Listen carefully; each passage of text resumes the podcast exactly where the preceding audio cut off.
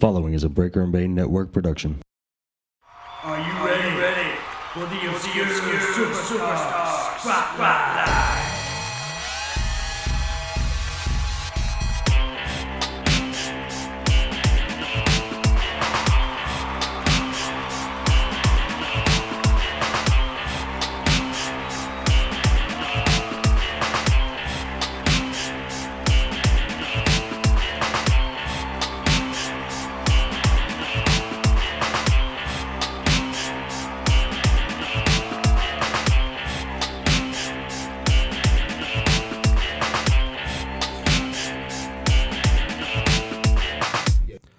Ladies and gentlemen, this is the Obscure Superstar Spotlight. I am Brian Breaker. I'm Bane. And you know it's a big deal when me and Bane are both at it, back at it again Yeah.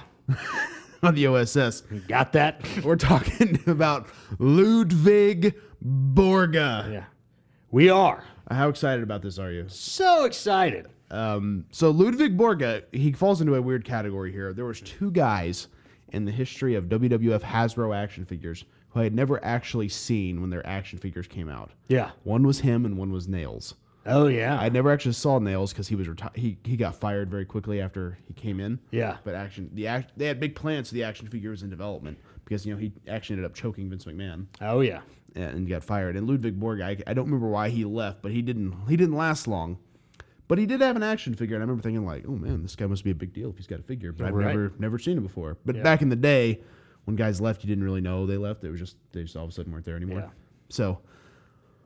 Uh, Ludwig Borga, not a lot to talk about though. Um, he had an interesting run, WWF, New Japan Pro Wrestling, even a little bit of time in the UFC early on. Yeah.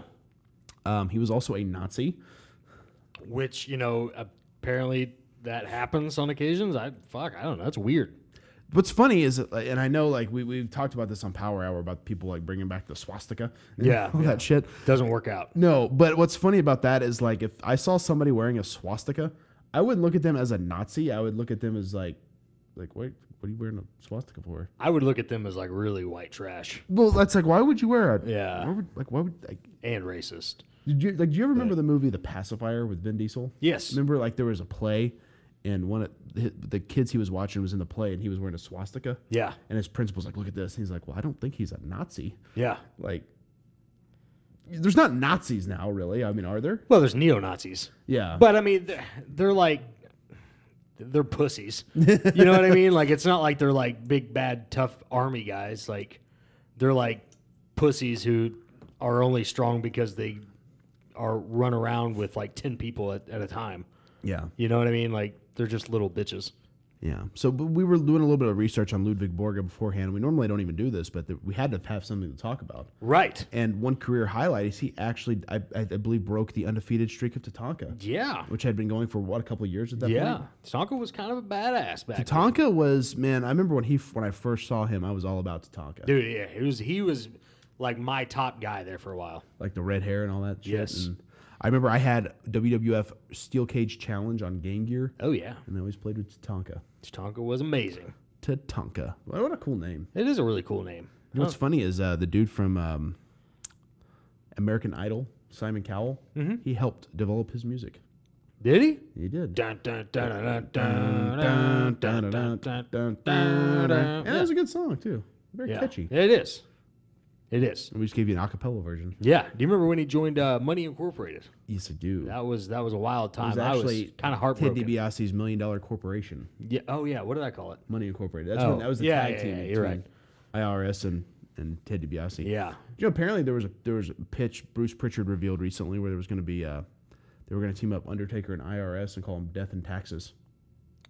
That would have been fantastic. right? oh my God. Yeah. So yeah, it's Tonka turned heel, and then actually, oddly enough, I I think a lot of people often forget like he came back in like 2006 Yes. and he was on SmackDown. Yeah. And like nobody like he, he didn't really do anything, but he was there, and it was Yeah. just kind of like, oh, Tonka's back. Right. That's weird. It Right. Yeah, because it didn't fit. was also like what 10 years after his run. Right. It's like 96, 2006. Yeah, it was like exactly 10 years. He might have been cool on ECW though. Maybe, but it was just such a weird time. Yeah. Like that was that was like one of the weirdest rosters they ever had. I always felt like Yeah. because it was just like, oh, Tatanka's here. Yeah. That's interesting. So yeah, just definitely weird stuff. Wild. So back to Ludwig Borga.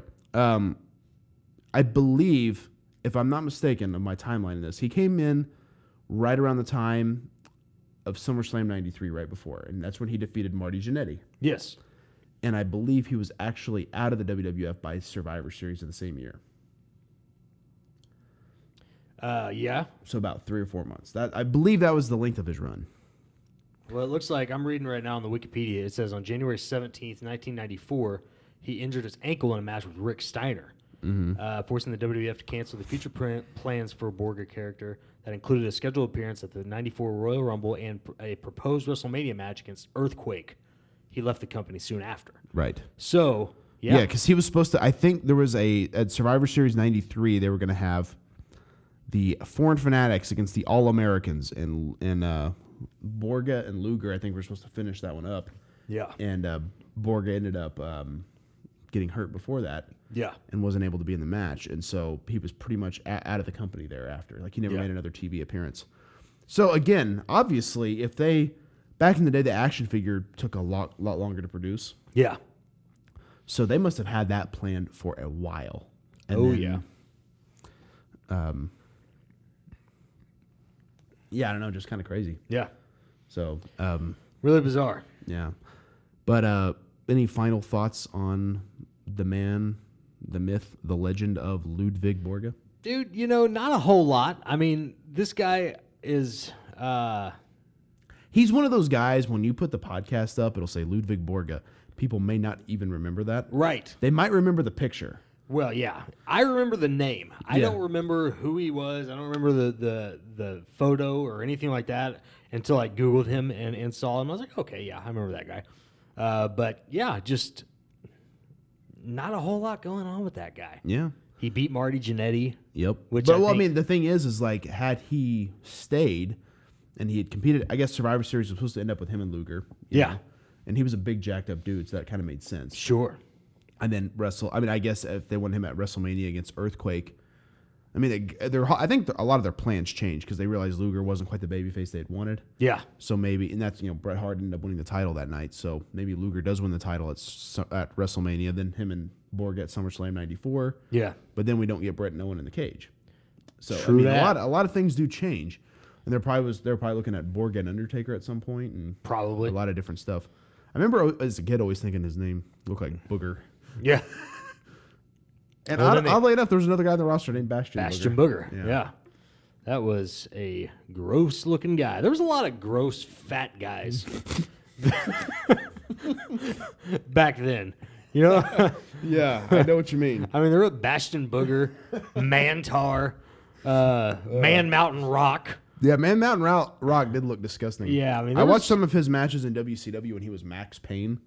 Oh, yeah. Yeah, he wasn't good. Yeah, there was a lot of a lot of just really fat, gross guys back then. P and News was another one. Yeah, he definitely falls the gross and fat category. Um, Yeah, there's just a lot of them. What's funny is I'm pretty sure all of them have been on this show. Man Mountain Rock has. Oh, yeah. Bastion Booger has. Yep.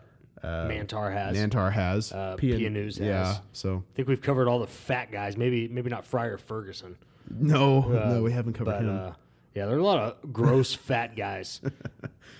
Uh. Mabel even falls into that, but he wasn't really obscure. Mo. Mo, yeah, there's one. Who was the other guy? Oscar. Apparently, Oscar got his job. He came up to Vince McMahon, and Macho Man just started rapping. Really? Yep. Yeah. Like, all right. Wonder if that would work with me. Get the hell out of here! Who the hell is this? and yeah, if he, uh, if, you know, and just shoot headbutt him. You know, that, that's how you get your job. Yeah, jeez. Man. Okay. Anyway, so that is all we got here. Thank you guys for listening to the Obscure Superstar Spotlight, Yes. and we'll see you in a couple of weeks. Boom.